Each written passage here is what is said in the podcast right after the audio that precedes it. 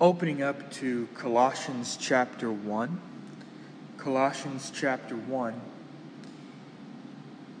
and starting in verse 1 and 2. Paul, an apostle of Christ Jesus by the will of God, and Timothy, our brother, to the saints and faithful brothers in Christ at Colossae, grace to you and peace from God our Father. Now, Colossae was the smallest city that Paul ever wrote a letter to. And Paul, the apostle of Christ Jesus, the one who had been blinded by the Lord Jesus Christ on his way to Damascus to persecute Christians, and had been told in a vision, Saul, Saul, why do you persecute me by the Lord Jesus Christ himself? Saul, the fierce persecutor and religious terrorist against the Christians, became Paul, the apostle of Christ Jesus, the missionary, apostle, the word meaning sent one he was the missionary sent out from the church at Antioch along with Barnabas. And Paul is writing this letter with Timothy. You know, it's kind of interesting. Timothy is right alongside in the introductory part and in the closing parts in several of Paul's epistles, several of his letters. Now, it does seem that Paul many times dictated his letters to someone and they wrote them down, why he had somebody with him. But Timothy, our brother, the spiritual son, if you will, of Paul, one of those that he mentored, a very dear son to him in the faith, is with him as he is writing this letter. Paul, in verse 1, not only says he is an apostle of Christ Jesus, but distinctly says, by the will of God. Paul did not become an apostle, he did not become a missionary or a teacher or a writer by his own will. He became one by the will of God. Christianity is not a vocation to be chosen. Christian ministry is not a vocation that you simply choose from a list at the college. Ministry is a stewardship and a calling that every Christian has. Some are called to larger amounts of time devoted to their service. There are those called, if you will, quote unquote full time service. But even though Paul, we would probably argue, was a full time Christian, he did not abuse his right to support from the church. And notice that he was an apostle by the will of God, an apostle of Christ Jesus, a missionary, and also an authoritative teacher of the churches, a theologian, an apologist defending the Christian faith is what apology means to give a defense. Paul did not choose this path, God chose it for him. May we as well learn that lesson. Dear brothers and sisters, Maybe you're very interested in ministry. I know many saints who are, and I praise God for the many retired saints I know who are invested in ministry. But far too many young people think they have a right to be paid in ministry. Ministry is not the way to an easier life. Ministry is not the way to an easy salary and a fun, fun job. Ministry is not primarily a job or a vocation. Our Lord Jesus Christ spent some about 30 years of his time on this earth, and his ministry was only around three and a half years of his life. Most of his life was devoted to work with his own two hands.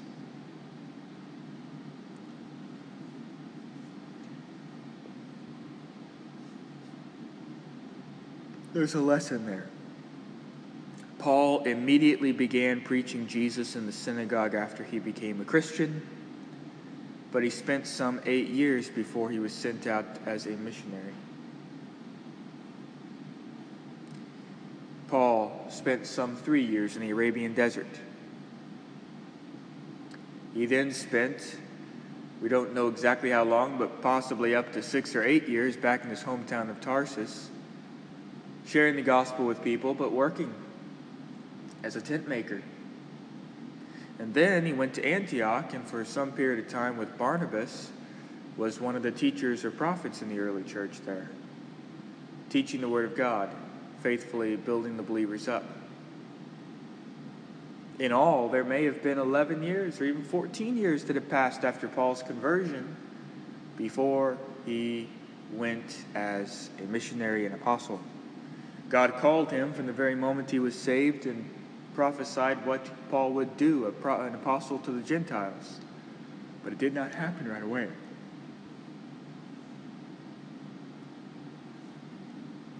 Paul spent those three years alone with Jesus, learning. He proclaimed the gospel in his hometown. He was faithful in Antioch, church there, before he was sent out. And when the church sent him out, we have no record that Antioch was always sending him checks of money. No.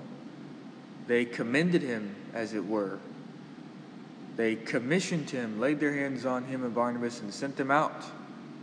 They said, God's calling you to this, go. But Paul takes his tent making trade along with him. And later on, he does receive some support from Philippi and occasionally other churches. But we see something. We see something in how Paul acts.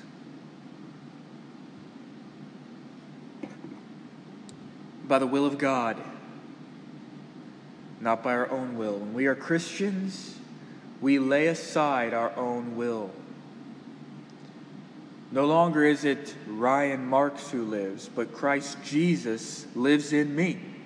I have been crucified with Christ. No longer do I live, but Christ Jesus lives in me. Can you truly say that? Have you died to your own will? Do you serve the Lord and Master? In the West, there is too much talk about Christianity being about us having our own individual lives.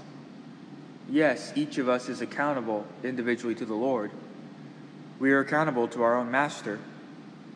But we no longer live for ourselves.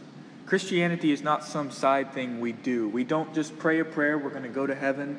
We go to church, give our money, go to some Bible studies, and then do whatever we want the rest of the week. We watch the same television that blasphemes God and dishonors Him. We participate in the same activities we continue to waste our time and our resources on frivolous hobbies, hobbies that are eating up all the resources God has given us of time and talent treasure. And we're spending them all for fleeting earthly pleasures. It's not wrong to enjoy a vacation, it's not wrong to enjoy something nice. But I do have to ask this question to us in the West who profess to be Christians and attend churches, but we really pick churches that have music that appeals to us or preaching that appeals to us that aren't that confrontational, have good programs for our kids. We don't really want to have to live this Christianity thing throughout the week. Maybe I go to church service Wednesday evening and I go to Sunday school and church service on Sunday. And maybe I'm involved in a ministry at the church, but don't dare expect me to be sharing my faith every day. Don't expect me to be a witness for Christ at my workplace. I'm too scared. Don't expect me to actually be making disciples and teaching others about the faith.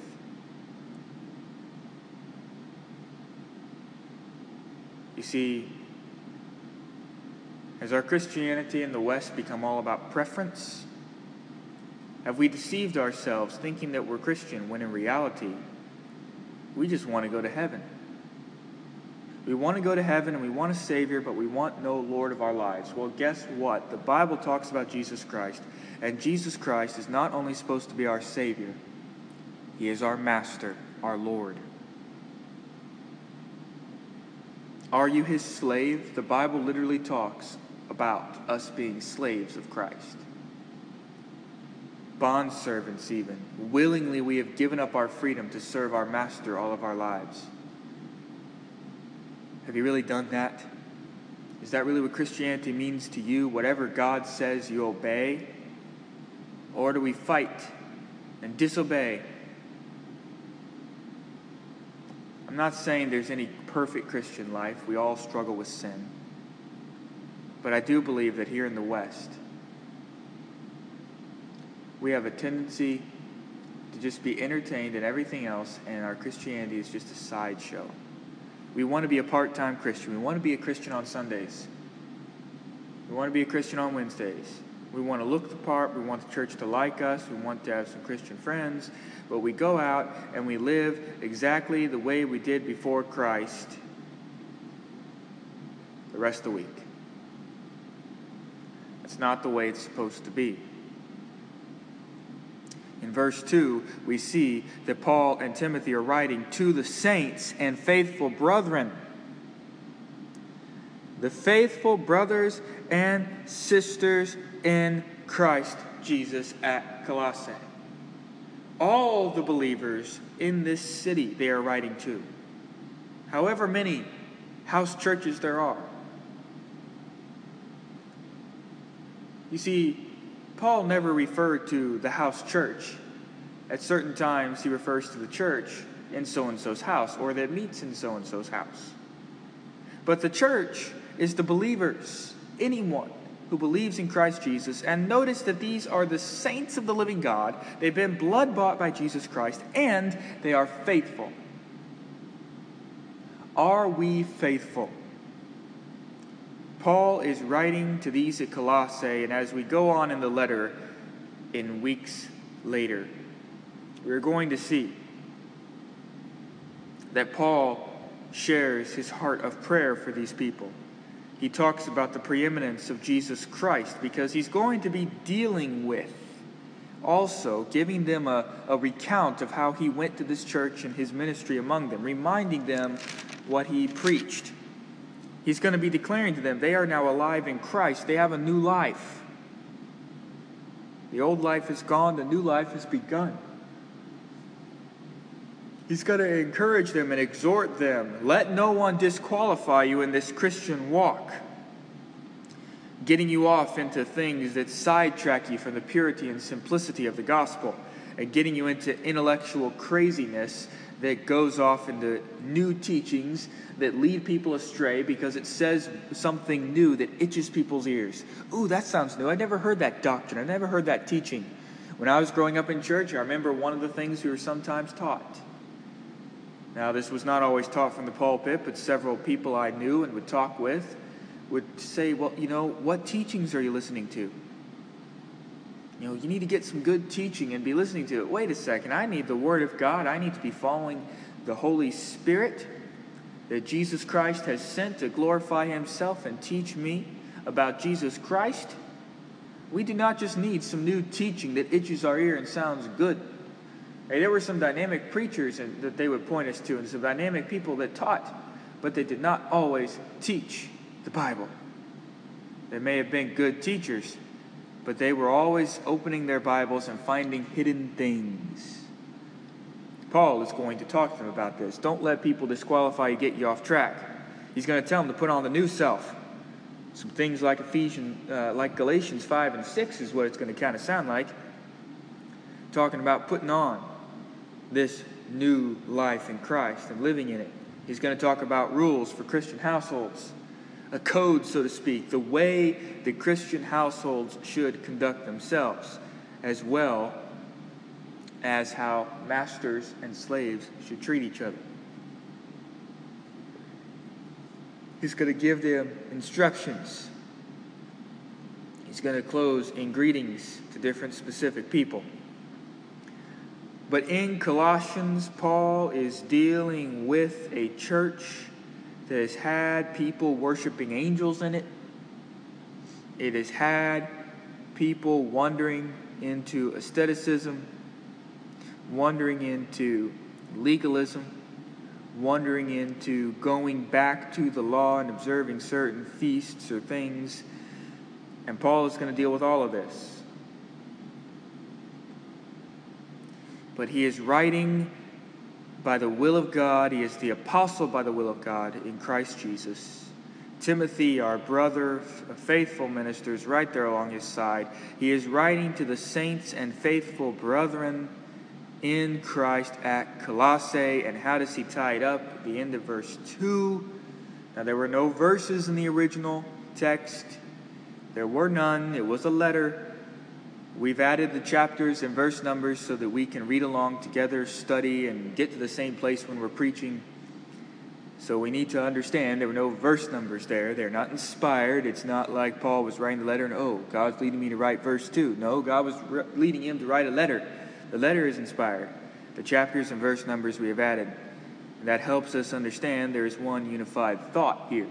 We need to read the paragraph, the page, understand this is a letter that flows. There are sections in the letter, but those sections are not always divided by the verse numbers or by the chapter numbers. But the end of verse 2 here, we see Paul say, in the end of his greeting, Grace to you and peace from God our Father. The Greeks wanted grace. Grace was a very common greeting in the Greek culture. Grace meant very much to the Gentile believers. You get something you don't deserve. And peace meant something to the Jewish people. The Jewish people had a custom of telling people shalom. The idea of go in peace, may you be, have peace in your entire being, body, soul, and spirit. May your soul prosper. This is what they meant when they said peace, shalom to one another. Paul ties them both together in Christ Jesus and shows we have grace in God and peace from God the Father because of Christ Jesus. We have His grace, salvation that we do not deserve. It is a free gift, the free gift of eternal life. God gives us something that we don't deserve. Grace is distinct from mercy because mercy simply means that God doesn't give us what we deserve, but grace is that He gives us something that we don't deserve. Not just we not just withholding his hand from punishment. That's what mercy means, withholding his hand from what we justly deserve. But grace goes a step farther and gives us something that we do not deserve. It's a free gift. And then we see the peace of God. We are now at peace with God in Christ Jesus. We are brought near by the blood of Christ. We have peace with Him. We have access to be able to boldly come to the throne of grace. We have Christ's righteousness. No longer are we at enmity with God. No longer are we slaves of sin. But we have peace with God, our Father. And we are going to close there in these first two verses for our first lesson, our first time opening up the book of Colossians. Join me in prayer. Father, I pray that as we go on in this book of your word, Father, that you would guide us Holy Spirit, teach us, ground us in the truth, lead us into all truth. I ask that you would make Jesus Christ even more real and special to us. Ground us in Him. Convict us, change us, exhort us by your word, and build us up in the most holy faith, that we can go out and be faithful witnesses of Christ Jesus our Lord. Dependent on you, Lord, dependent on your Spirit, and equipped for every good work that you lead us to do. I ask these things in Christ Jesus, our Lord's name. Amen.